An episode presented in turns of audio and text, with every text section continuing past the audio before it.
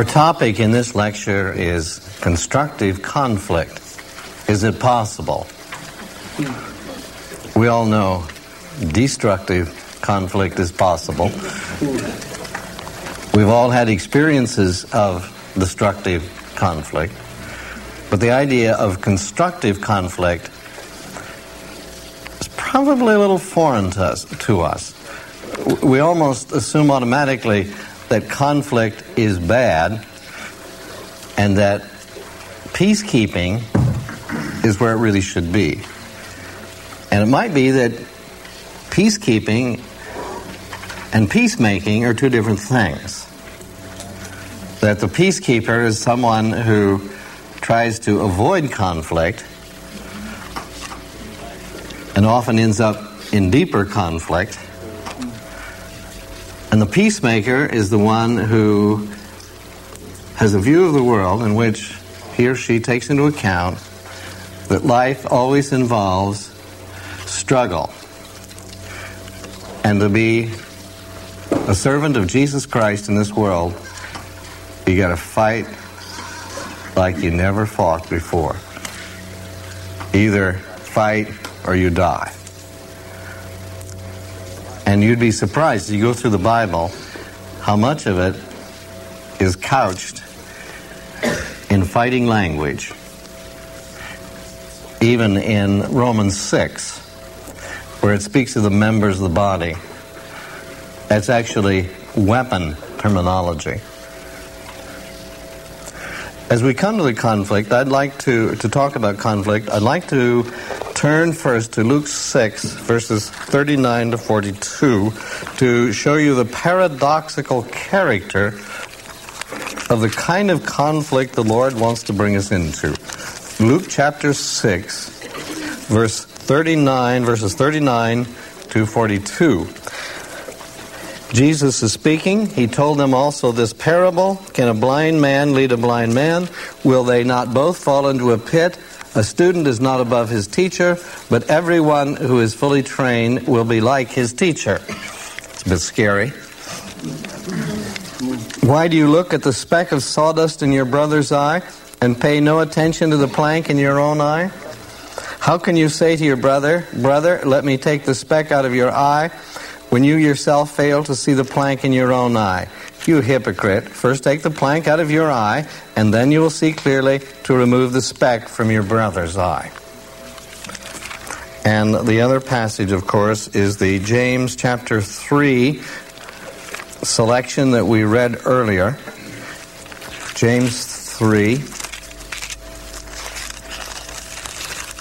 Here we find that destructive conflicts are fueled by selfish ambition and envy verse 13 to the end of the chapter.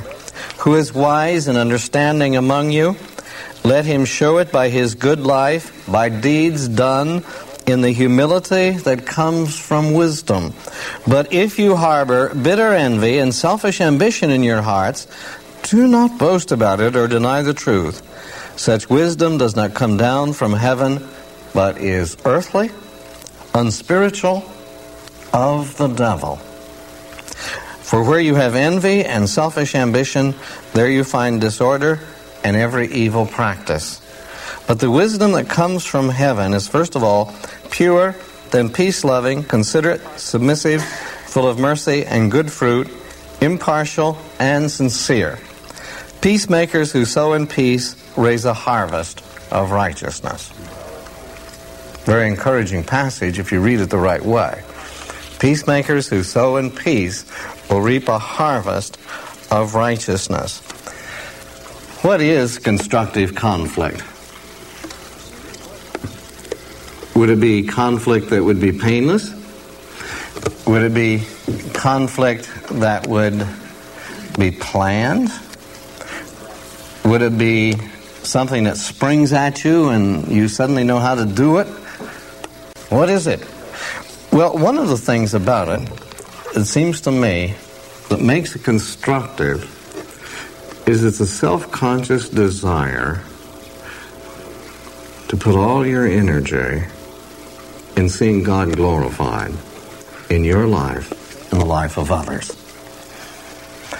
And the standard, which I think you can use for this, is that what you're aiming at in the glory of God is the difference between what you would naturally do and what you would do by grace.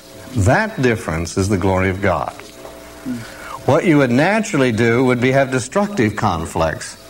And what you do by grace, uh, that, that amazing difference is God's honor. Because it advertises what you couldn't do and what God did in you and through you. And then it would be true of your Christian friend. If this person that you're discipling, or someone who, a person married to you, or a fellow single, anyone with whom you have a close relationship, as you help them to enter into constructive conflicts, the difference between what they do uh, by nature, or what they would do by nature, and what they do by grace, that's God's glory. And we could apply that to non Christians too, that we see them now as they are, as we engage in conflict with them of one kind and another. Well, what, what are we going to do? Well, we're going to glorify God when we see the before and the after. The glory of God will be in the change. And we want to be very careful to keep lifting that up before ourselves because it's that that emphasizes to us and non believers the glory of the gospel. See, that is specifically the glory of the message because the message is God's weapon for affecting that through prayer. So, the heart of it then, to state it just very positively, is especially to bring out the power of God's love. You see, that is what reveals the difference. We're naturally lovers of ourselves, we're not lovers of others. We're naturally self centered, and it's, that's what makes us mean and cruel and whatever we may be at the given moment. And the breaking of that enables us then to live a life of love. And then the heart of our conflict then is a love offensive in relationship to others. It's that that honors God. The thing that reaches the conscience in the other person is what reached my conscience. What reached my conscience hardened sinner that I am, it was the discovery that God loves me. Well, that softened me. That was both the hardest thing for me to believe and the most powerful and wonderful thing to believe that God could love me.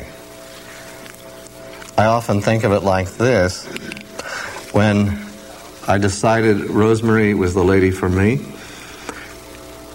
and I asked her to marry me.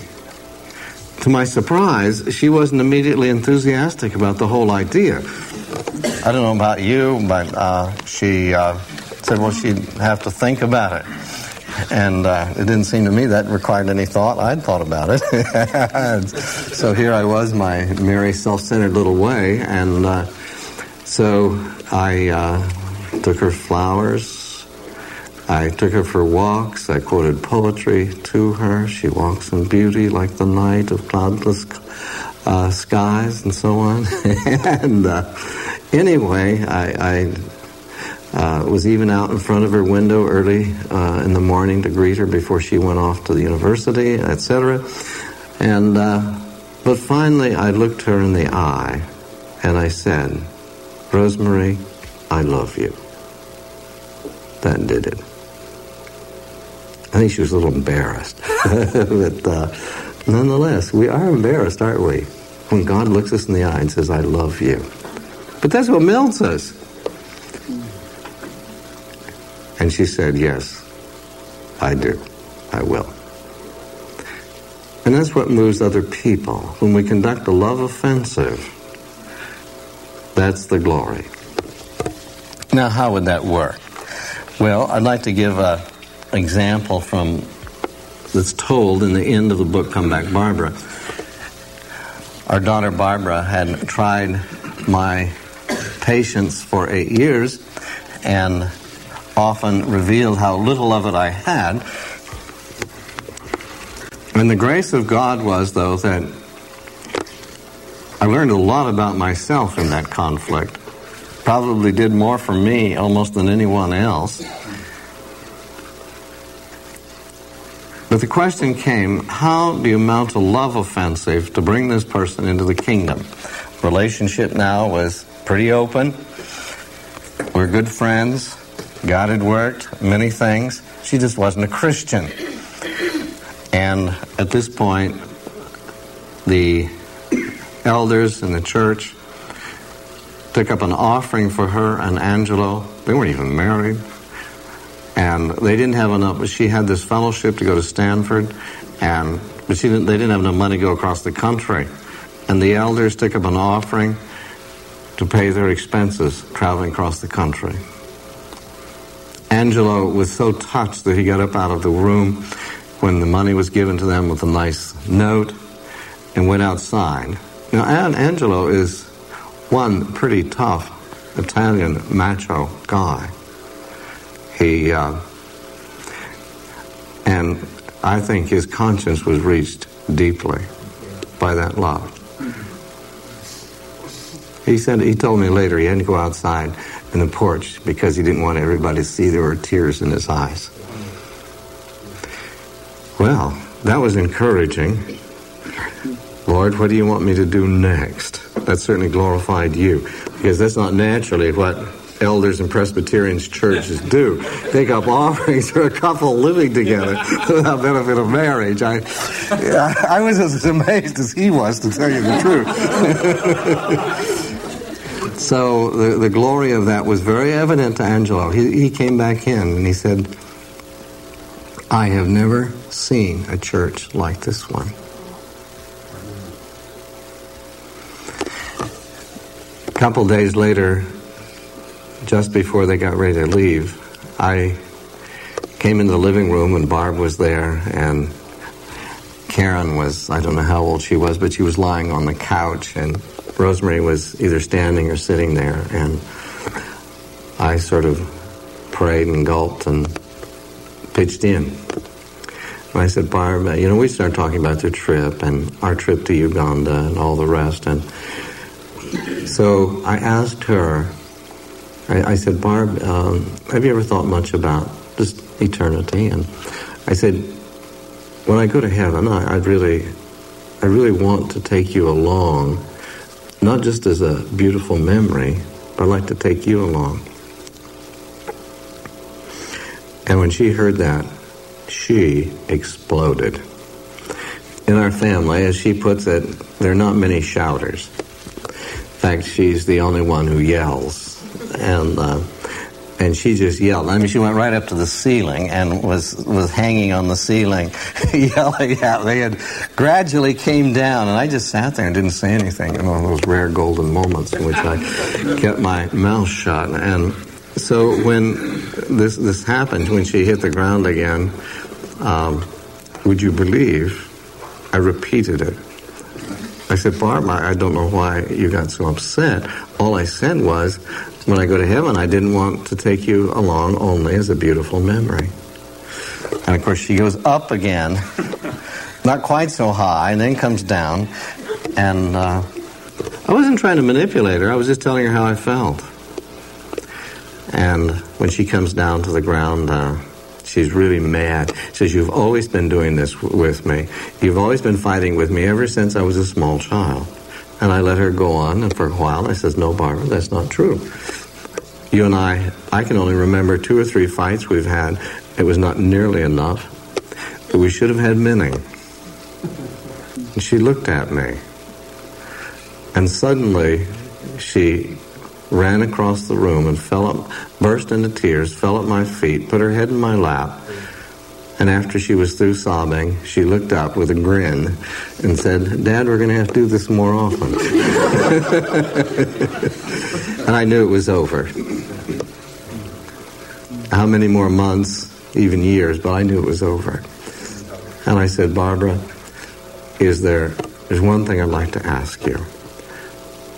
You know, all of this proves I can't change you, and it proves that you can't change you, but Jesus can. Would you just pray that he would? She thought about it seriously. She said, Yes, I will.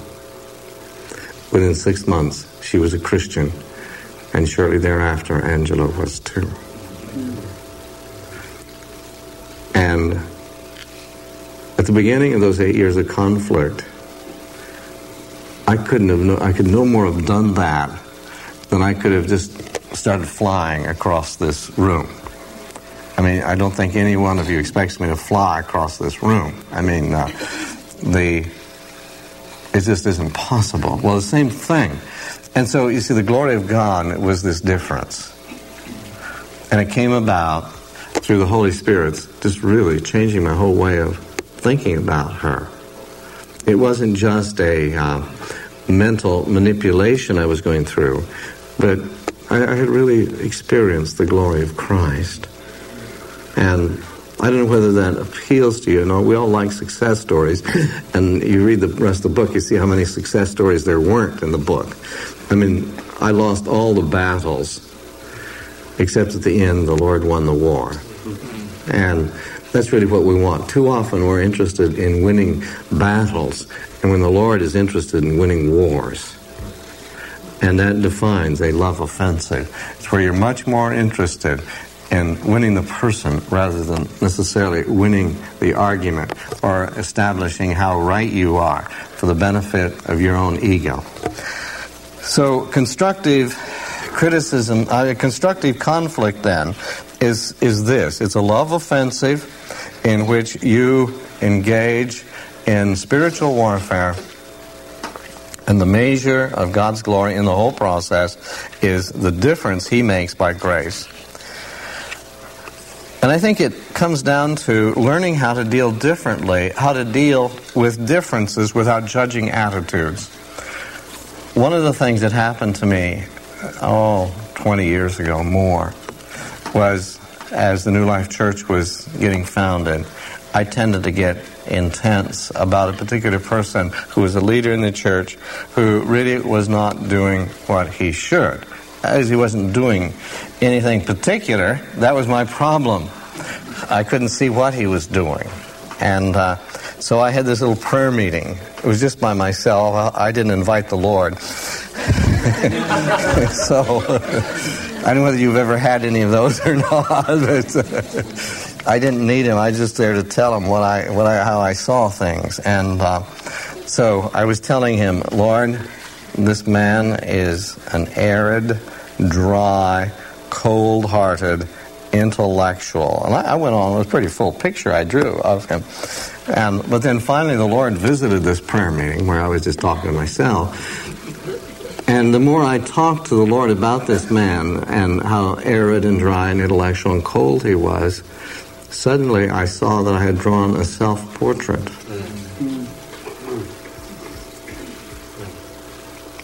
And that I had been terribly judging him, and I was condemned. If you look at James 4 11 to 12, that's exactly what he's talking about. You say you're a doer of the law. Actually, you're a judge of the law, and you never were called to be that when you start launching forth as the judge and the accuser of the brethren. So God really humbled me by that, and that man can be very thankful that the Lord came to that prayer meeting finally before I got to see him. Then the, the next thing is to try to deal with issues, not personalities. The natural way to try to solve a problem is to begin to fight with the person rather than saying, What is the issue here? What is the what is the difficulty? Or even if you want to change a strategy in the church of God, oftentimes we begin by kind of judging people and thinking ahead of time they'll be against something. Well, many times some people will be almost automatically. But I think that as you as you look at it more closely, there are ways of doing things that are not so confrontational in a bad sense. For instance, when the church I had before New Life began to experience some measure of revival, the question was how do you change the service to reflect it? And I knew, I had a friend out in California, he simply changed the name of the pastoral prayer. I think he changed it from pastoral prayer to congregational prayer. He had a fight on his hands. I mean, you have those hawks out there ready to descend, you know, Prometheus and the hawk chewing on his liver. You're Prometheus, and you got a lot of people willing to be uh, well, really the eagle, eating at your liver. So, what are you going to do? So, I decided that there is certain amount of wisdom in not changing anything in the service because people might not be able to handle that right away. So uh, I talked with the elders and I said uh, I would like to have testimonies upon occasion from new converts in the church service. They won't be long, but they, we will have testimonies if you're agreeable to that. Well, they couldn't argue with that, or they didn't. And so from time to time, we began to have these testimonies. And uh, I became better at spiritual inquiry, and uh, some of the testimonies were really powerful.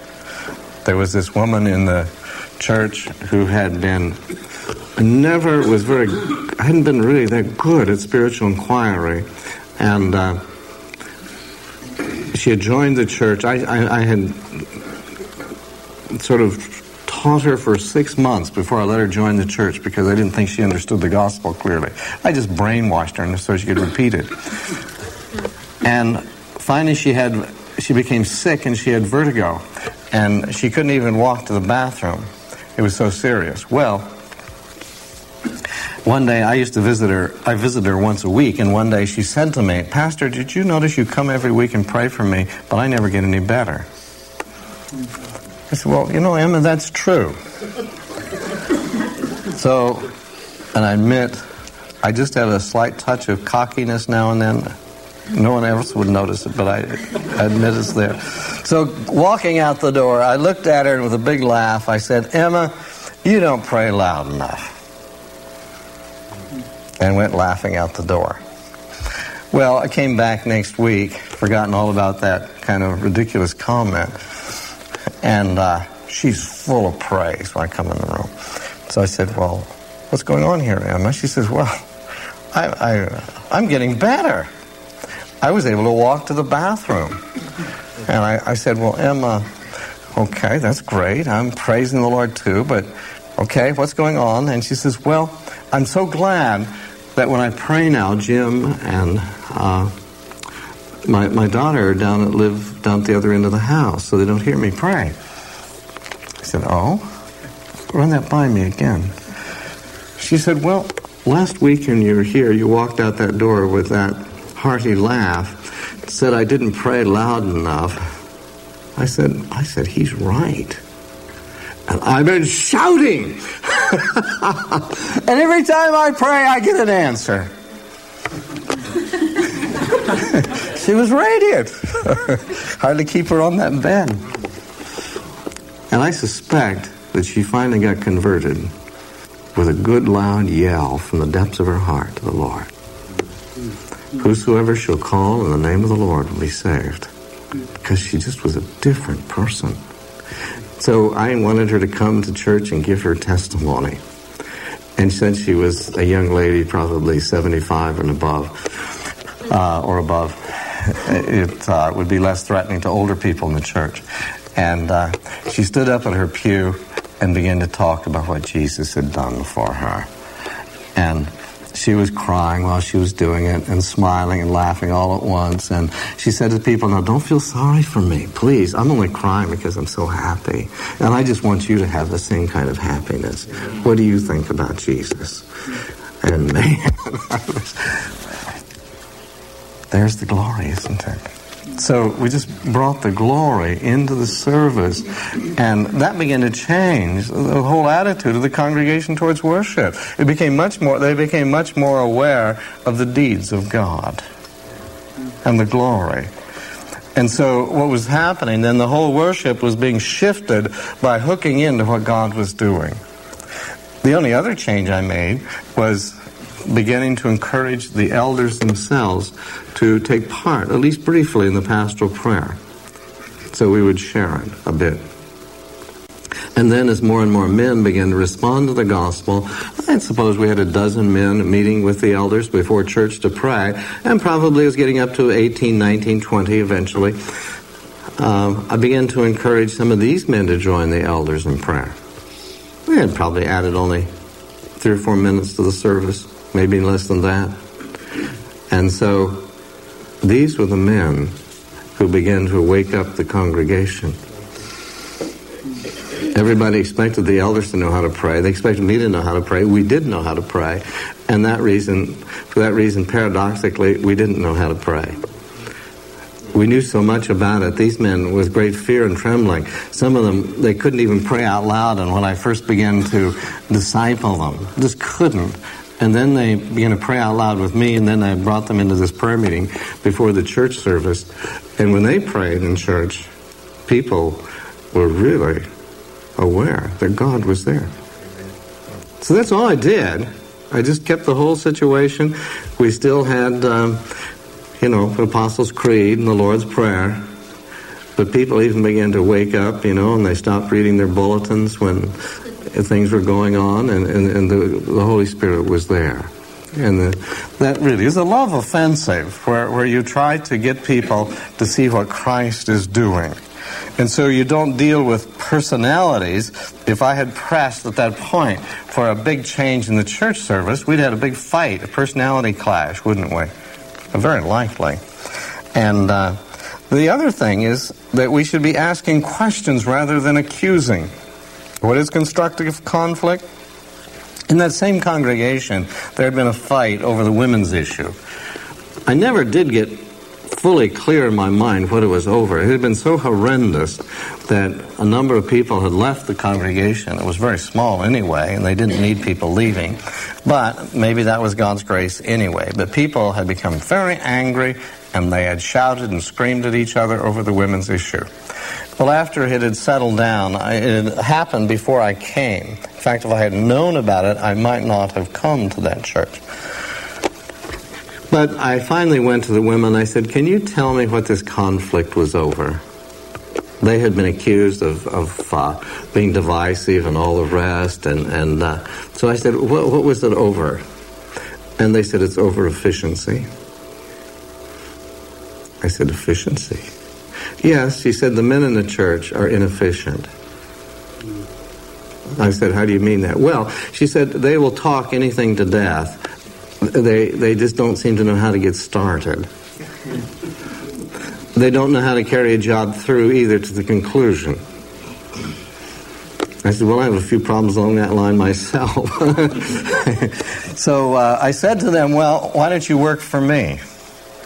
Said, You don't have to be anything official in the church. You said you've given up that idea.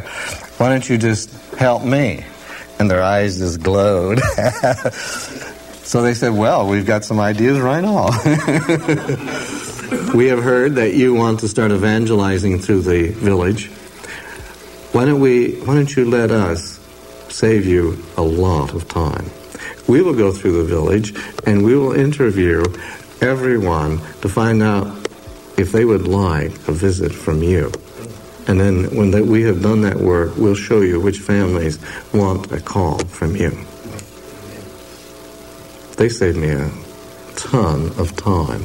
They did a good job. In a very short time, we had families coming to the church as a result of this work. It was amazing.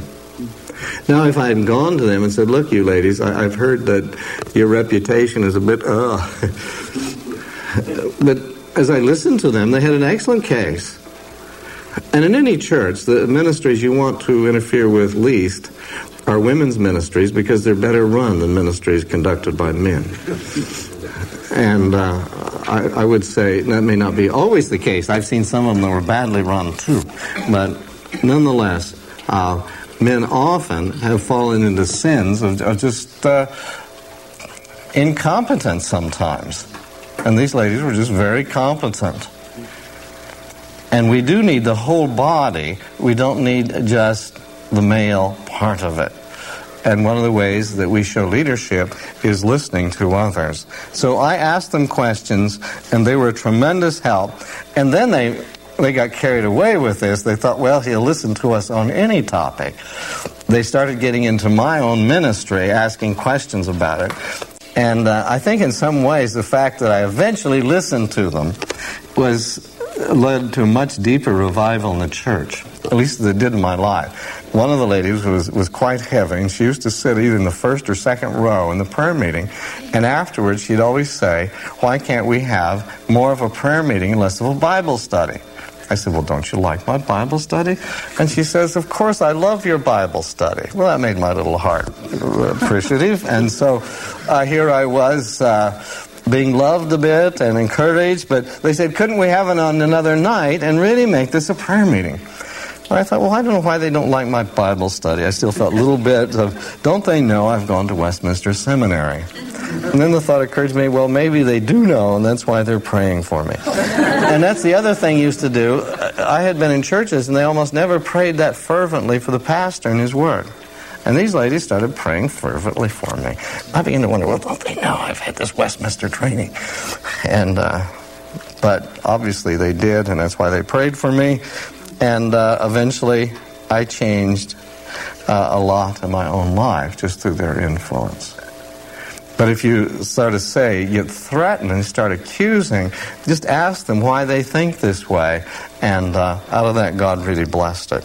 The other thing in constructive, uh, in, in the matter of of constructive conflict, there needs to be a rejection of gossip, but also the courage to go directly to people when you have something against them. Now, that means we have to make ourselves approachable. If I hadn't, at least in a little measure, led these women to think they could talk to me, I don't think they would have approached me. And so we really want to work on approachability. And I haven't worked enough on that. My guess is that if you want to get in real good warfare, you have to be more approachable. I would say that for myself. Well, positively, if you reject that gossip, what are you going to do? Well, what you want to do is learn to communicate openly with other people. That's what sonship is all about. Daughtership, that we're open. The whole idea is nothing veiled between God and us. We all with unveiled face behold as in a mirror the glory of the Lord. And we're being changed. That's what sanctification is. Looking in the gospel mirror and being changed into the image of Christ we become those who more and more exchange our life because he exchanged his life for us. Well, if that's true, we see it that positively, then it means we have to become serious about not repeating negative conversations. We really do. And just being more positive in our whole way of talking. And I don't know about you, after I've heard enough problems um, from other Christians, I tend to get downcast. Does that ever get through to you? And so you just begin to major in problems. That's tremendous struggle for me sometimes. I just, you know, sometimes see nothing but problems, and I get a sort of a sour mental state. And, and you, you just must see that's devilish. And the self pity that goes with it, you can't go with it. And so be careful then not to run in your church a Christian soap opera. And what does a soap opera consist in? Repeating conversations from other people. He said, I said, she said, you know, and uh, this is what's going on. You, you have to learn to fight against that. Well, then, what are the causes of destructive conflict? Well, we've talked already a lot about the tongue in this series. And the tongue, of course, is the cutting edge of destruction biting and devouring, Christian cannibalism. And but we need to ask ourselves is there anything that goes deeper? And I think it's this that when people get converted and they come together in fellowship, they have a new love for one another. There's a new joy, but there's also a new irritability. Did you ever notice that in the church? How or in yourself or any team you work on, any small group you're in, that after a while there develops a kind of an irritability.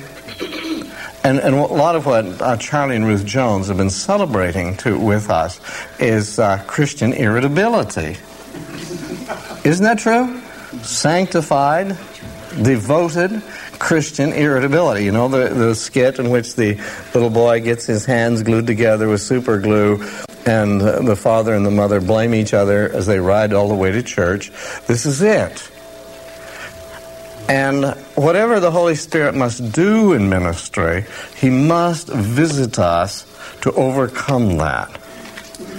People are always talking about their baptisms of the Holy Spirit, and uh, well, I think we could all use lots of baptisms of the Holy Spirit, and uh, not just one, but we could use a baptism of clear seeing, so we no longer see people as our enemies, but we bless them. But we also need baptisms of joy and baptisms of love. And we ought to have them every morning and every noon, every night. That's why we pray. And so we must pray specifically against our irritability, which, when we look at it, goes into self righteousness and the feeling that we are superior to others.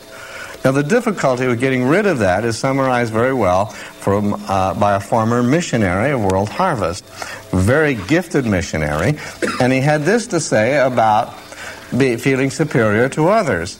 He said it's really hard not to feel superior to others when you are superior to others. And most of us have that feeling. Isn't that the heart of it? We may not be superior to anyone, we may be much their inferior, but you see that, and I think that's the root of the irritability.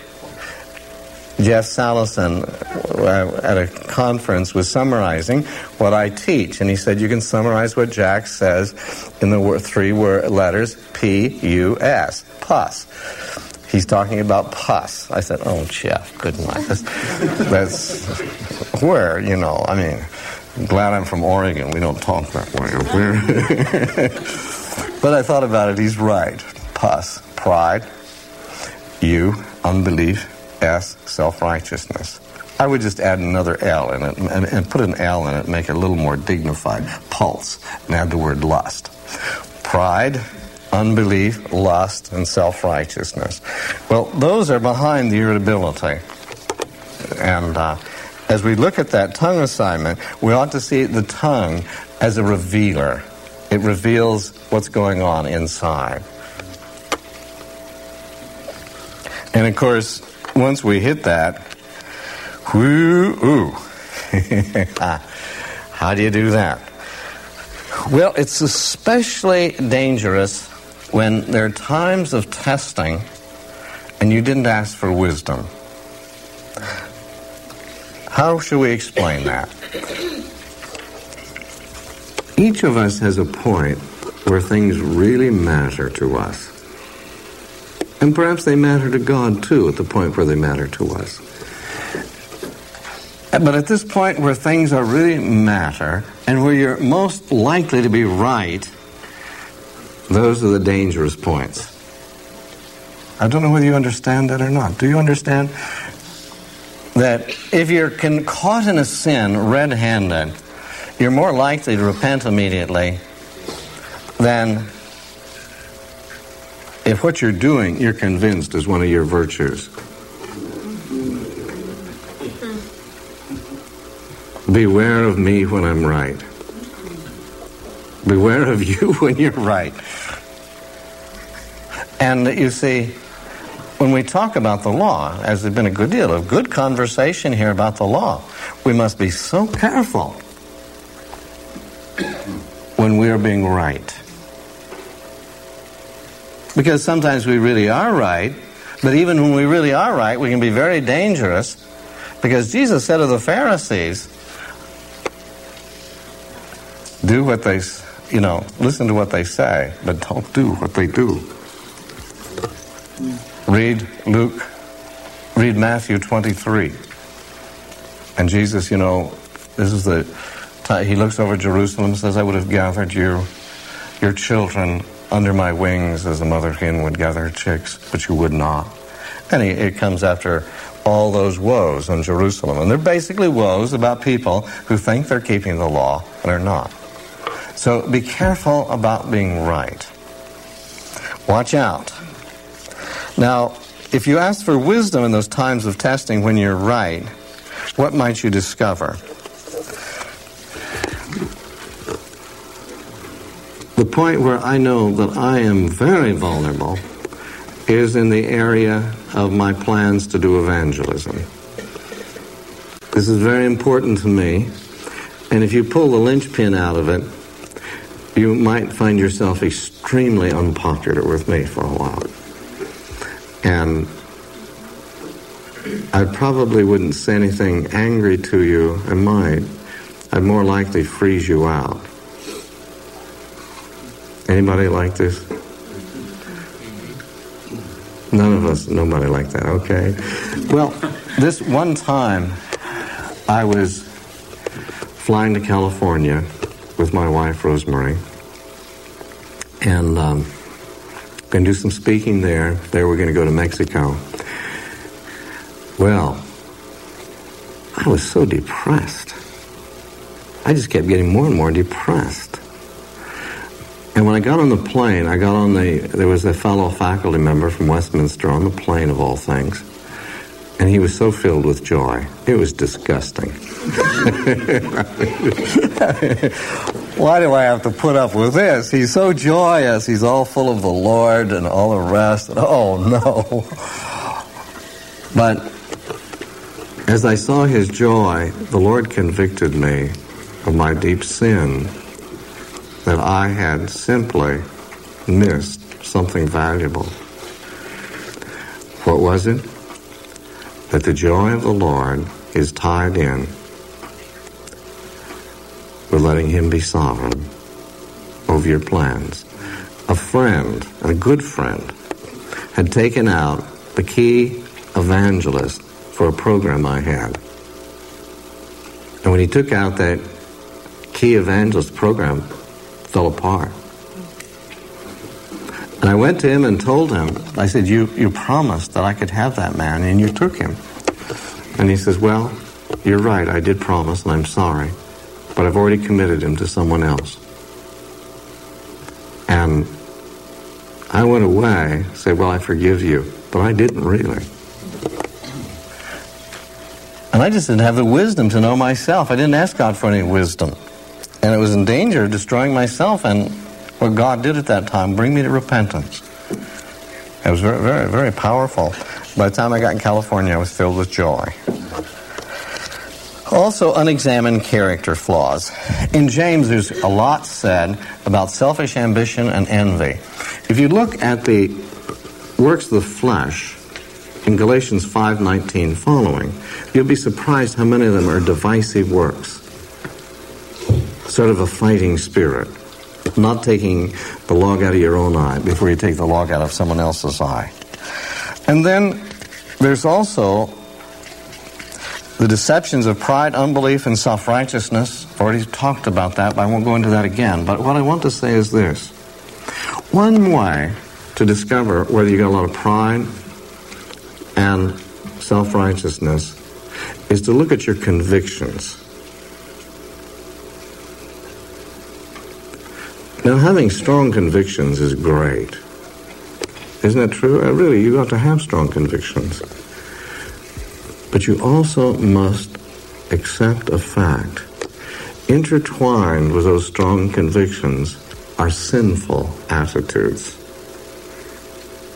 And just because you have strong convictions, which in many ways are right, doesn't mean that right in the center of those convictions may be envy, pride, unbelief. And that those convictions themselves may need a severe honesty in looking at them.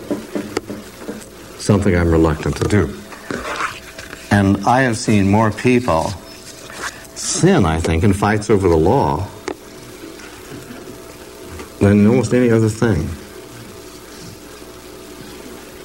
Well, they just broke the law, fighting over the law. And so we who are righteous must be so careful. And when we go to win the unrighteous, in one church I served, an elder committed adultery with another elder's wife. They ran off together. They've been committing adultery for over a year and a half together. And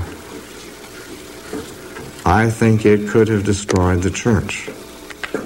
Not that the people would imitate what they did, but everyone was so shocked. Immediately, you get some people who want immediate judgment, and others who are much more tolerant, probably too tolerant.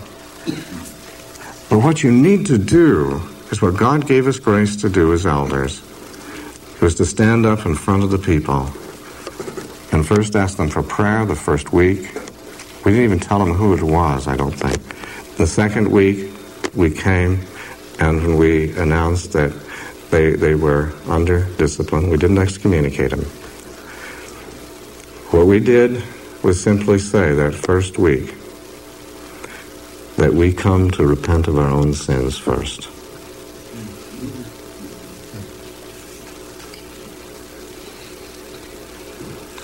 And then we dealt with them. I simply made it almost my full time job to deal with them until it was resolved. But God used it to bring great unity and blessing to the church. But it could have been very destructive. But we had to look at our own convictions and the feelings that we had because some people were instinctively wanted to just have severe judgment and others less so. And these people could start fighting with each other. So watch out when you have absolute convictions that you're right. Well, who is qualified to engage in, this, in constructive conflict? Basically, we're saying this has to be a wise person. And how do you get wisdom? Well, James 1 says there's only one way to get it. It's to what? Ask. But I guess maybe there's something even more basic. Why don't we ask more for wisdom? How much, how much do, time do you spend in praying for wisdom? I don't spend that much time. I usually get my back up against the wall and I say, Lord, give me some wisdom. Isn't that the way we, we do it? So there's not a sort of a proactive uh, fighting here. There's rather a sort of playing catch up. And we should be at the beginning of every enterprise, every process we're going through, be constantly praying for wisdom from on high. And out of that would come the peaceful person described in, in James here in, in this verse 18, the peacemakers.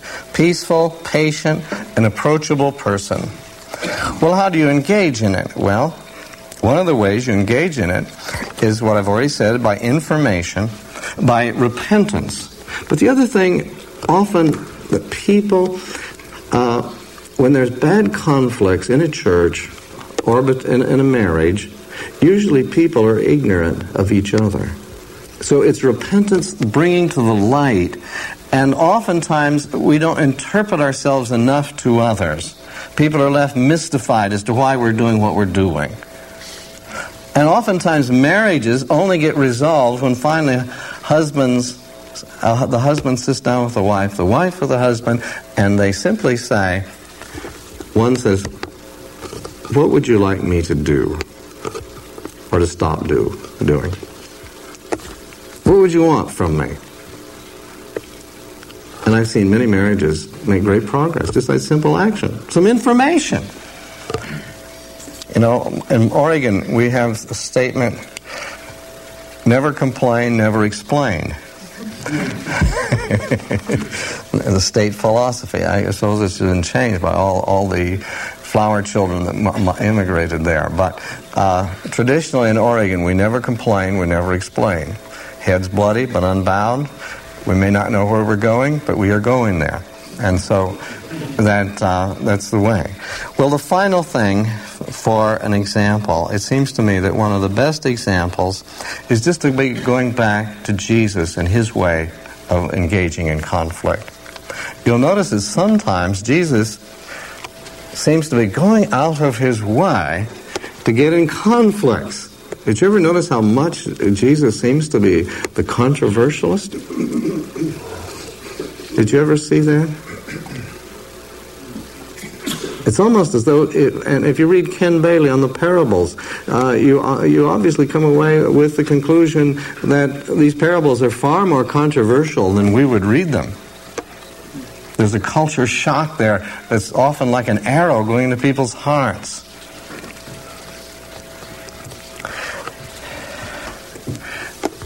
And this brings us to the depth of Jesus' seriousness. We've already said so much for love, his love, but Jesus is also making that a holy love. And did you notice how much, as an example, he talks to people about hell. He talks about heaven too. But as you look at Jesus engaged in conflict, again and again, he brings the conflict around to eternity. The parables he tells, how many of those parables? Jesus is not encouraging lust. He's not encouraging lawlessness, greed. And I would say, applied to us as Christians today, one of the primary lusts that very few people speak to is love of money and, and, and material greed.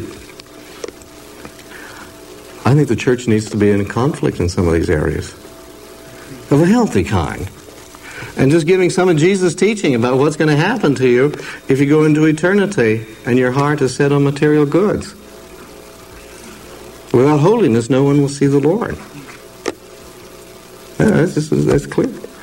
And Jesus says, better to pluck the eye out of your head, cut off your arm, your hand, than to go into hell. And I think there has to be that divine seriousness in conflict. You see, back to Barbara. I think I really meant that when I said, Barbara, I don't want you to go to hell. I put it positively, but she got the other side of it. When I was on vacation, I was meditating on Matthew 23, 24, and 25, relating to hell and woes. And Sam, who is 18 months, walked on my Bible and just neatly ruined all those pages. I mean, you can look at it you can hardly read them. But after some repair, I guess they're okay. But I was tempted to say, well, I don't need them in the Bible anyway. you know, I really know what's in them, and I can go over to Mark or Luke and get the same stuff, right? But you're not going to be able to follow Jesus if you don't get some of that power which comes from facing eternity yourself. And when bringing others to see this is a fight for life and death.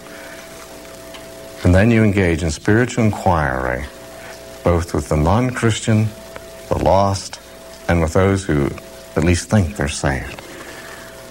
And my guess is there are a lot of people in the church who are convinced that they're going to heaven.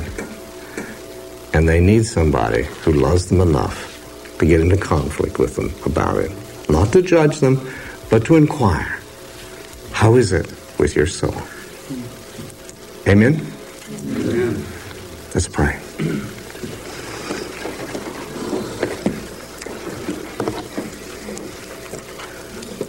Holy Father, this has been a sacred hour. We have had some searching of Scripture and the Holy Spirit. And we come again once to you, once more, and say, Cleanse us by the blood of the Lamb. And then set our hearts on pilgrimage. Arm us, equip us, make us ready to fight. Not to fight in an evil way, but to fight with a holy love and the gospel and prayer, and to take a firm stand for right and good, and to hate evil. Oh God, we love you. Thank you for being such a loving Father to us. Glorify your name. Amen.